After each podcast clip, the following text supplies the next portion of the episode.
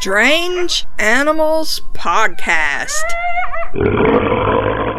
Welcome to Strange Animals Podcast. I'm your host, Kate Shaw. It's summer in the Northern Hemisphere, which means hot weather and sunshine, and if you're lucky, a trip to the lake or ocean. To celebrate summertime, let's talk about two animals suggested by Enzo and his sister Lux. They wanted to hear about the sun bear and the water bear. Get it? Sun and water? I think it's funny. Enzo's suggestion is the sun bear, which we talked about a little bit way back in episode 76, but which is a fascinating animal that deserves a lot more attention. The sun bear lives in Southeast Asia in tropical forests and is most closely related to the black bear. It has silky black fur although some are gray or reddish, and a roughly U shaped patch of fur on its chest that varies in color from gold to almost white to reddish orange. Its muzzle is short and is lighter in color than the rest of its face, usually gray. It has small ears, too. It's the world's smallest bear, only around 3 feet long from head to tail, or 150 centimeters, and 4 feet tall when standing on its hind legs, or 1.2 meters. Researchers think its chest spot acts as a threat display. When a sun bear stands on its hind legs, the chest spot is really obvious, which may warn potential predators away. Even so, tigers and leopards will attack and eat sun bears. The sun bear spends a lot of time in trees, more than any other bear. It has long claws that it uses for climbing and to tear open logs to get at insect larvae. It eats a lot of termites and especially loves honey, which it licks from the hive with its long tongue, up to 10 inches long or 25 centimeters. It also eats a lot of plant material, especially fruit and acorns. It will catch and eat birds and small animals, or sometimes larger animals like deer, but it mostly eats insects and fruit. The female sun bear makes her den in a hollow tree to give birth. She has one or two cubs at a time, and, like other bear cubs, they're born extremely small and with their eyes and ears sealed shut. This is the case with animals like dogs and cats, too, but newborn bears are tiny compared to how big the mother bear is. The eyes and ears continue developing after the cub is born, but it's a few months before it can see and hear properly. A cub remains with its mother for almost three years. Other than mothers and babies, the sun bear is solitary. Adults don't typically interact except to mate, although adult sun bears kept in captivity will play together. A 2019 study of sun bears came to a surprising conclusion that they communicate with each other by mimicking facial expressions. This is something humans do all the time, of course, and apes do too. Dogs also mimic facial expressions. Humans, apes, and dogs are all intensely social animals, so researchers have always assumed that the mimicking of facial expressions is important because of that sociability. I mean, that just makes sense. If you see a friend approaching and they have a big smile on their face, naturally you're going to smile too. But here are these solitary bears with facial communication just as well developed as in apes.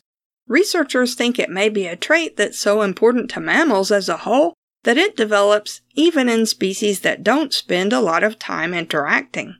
The sun bear is threatened by habitat loss and hunting, but it does well in captivity and is popular in zoos because it's awesome. Conservation efforts are in place to protect the sun bear in the wild, as well as continue a healthy captive breeding program around the world. Lux wanted to hear about the water bear, which is also called the tardigrade or the moss piglet. I can't believe we haven't covered the tardigrade before. We even have one in our new logo. Patrons may remember part of this section from a Patreon bonus episode from 2017, but I've updated it a lot. The water bear isn't a bear at all, of course, but a tiny eight legged animal that barely ever grows larger than 1.5 millimeters. Some species are microscopic. Pictures of the water bear are taken with an electron microscope because otherwise they just look like a teensy little dot. There are about 1,300 known species of water bear, and they all look pretty similar. It looks for all the world like a plump, eight legged stuffed animal made out of couch upholstery. It uses six of its fat little legs for walking and the hind two to cling to the moss and other plant material where it lives. Each leg has four to eight long hooked claws. It has a tubular mouth that looks a little like a pig's snout or a bear's snout. An extremophile is an organism adapted to live in a particular environment that's considered extreme, like undersea volcanic vents or inside rocks deep below the ocean floor. Tardigrades aren't technically extremophiles, but they are incredibly tough. Researchers have found tardigrades in environments such as the gloppy ooze at the bottom of the ocean to the icy peaks of the Himalayas. It can survive massive amounts of radiation, dehydration for up to five years, pressures even more intense than at the bottom of the Mariana Trench, temperatures as low as negative 450 degrees Fahrenheit or negative 250 Celsius, heat up to 300 degrees Fahrenheit or 150 Celsius, and even outer space. It survived on Earth for at least half a billion years. Mostly, though, it just lives in moss. One thing to remember is that different species of tardigrade are good at withstanding different extreme environments. Not every tardigrade is able to do everything we just talked about. They're tough, but they're not invulnerable. Many species can withstand incredible heat, but only for half an hour or less. Long term temperature increases, even if only a little warmer than it's used to, can cause the tardigrade to die. Most species of tardigrade eat plant material or bacteria, but a few eat smaller species of tardigrade. It has no lungs, since it just absorbs air directly into its body by gas exchange. It has a teeny brain, teeny eyes, and teeny sensory bristles on its body. Its legs have no joints. Its tubular mouth contains two black structures called stylets that are secreted from glands on either side of the mouth. Every time the tardigrade molts its cuticle or body covering, it loses the stylets too and has to regrow them. In some species, the only time the tardigrade poops is when it molts. The poop is left behind in the molted cuticle.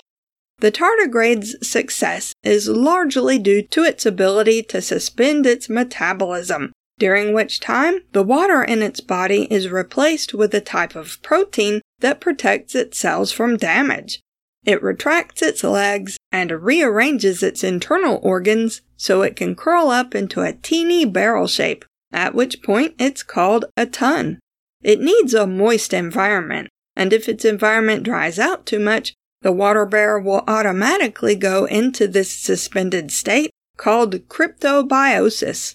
The tardigrade's DNA gets fractured during dehydration, but it's incredibly successful at repairing its DNA upon rehydration, which explains a big part of its success. In 2016, Japanese researchers sequenced the genome of the species of tardigrade that best resists radiation. In the process, they discovered a new protein in the tardigrade's genome, which they named DSUP, short for damage suppressor. Even more interesting, when cultured human cells were given the ability to create DSUP, after exposure to X rays, they showed half the DNA damage that non DSUP cells showed.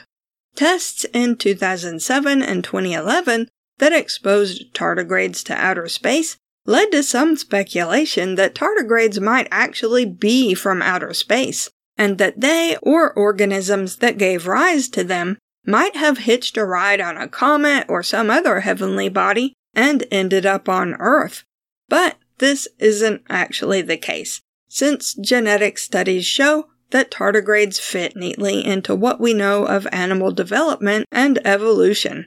The tardigrade is probably most closely related to arthropods, like insects and spiders.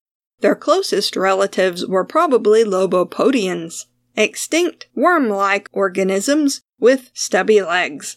The famous Hallucigenia creature is a lobopodian, which we talked about in episode 69 about the Cambrian explosion.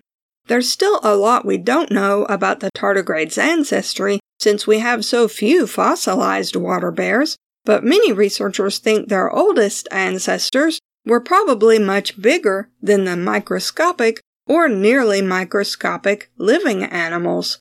In other words, maybe once there were water bears you could pick up and hug.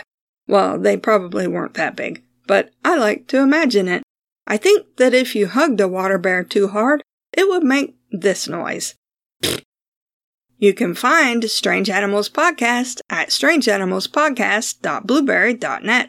That's blueberry without any E's. If you have questions, comments, or suggestions for future episodes, email us at strangeanimalspodcast at gmail.com. If you like the podcast and want to help us out, leave us a rating and review on Apple Podcasts or Podchaser, or just tell a friend. We also have a Patreon at patreon.com slash strangeanimalspodcast if you'd like to support us that way. And don't forget to join our mailing list. There is a link in the show notes. Thanks for listening. Temperatures as low as 450 degrees Fahrenheit Oh, that's a negative 450. That's a little bit different. Short for damage suppressor. Duh. Short for damage suppressor. Why can't I say that word? They showed half the DNA damage that non-DSUP shell, DSUP shells, shells DSUP, sh, that non-DSUP cells showed. Oh, that was right. It just sounded wrong.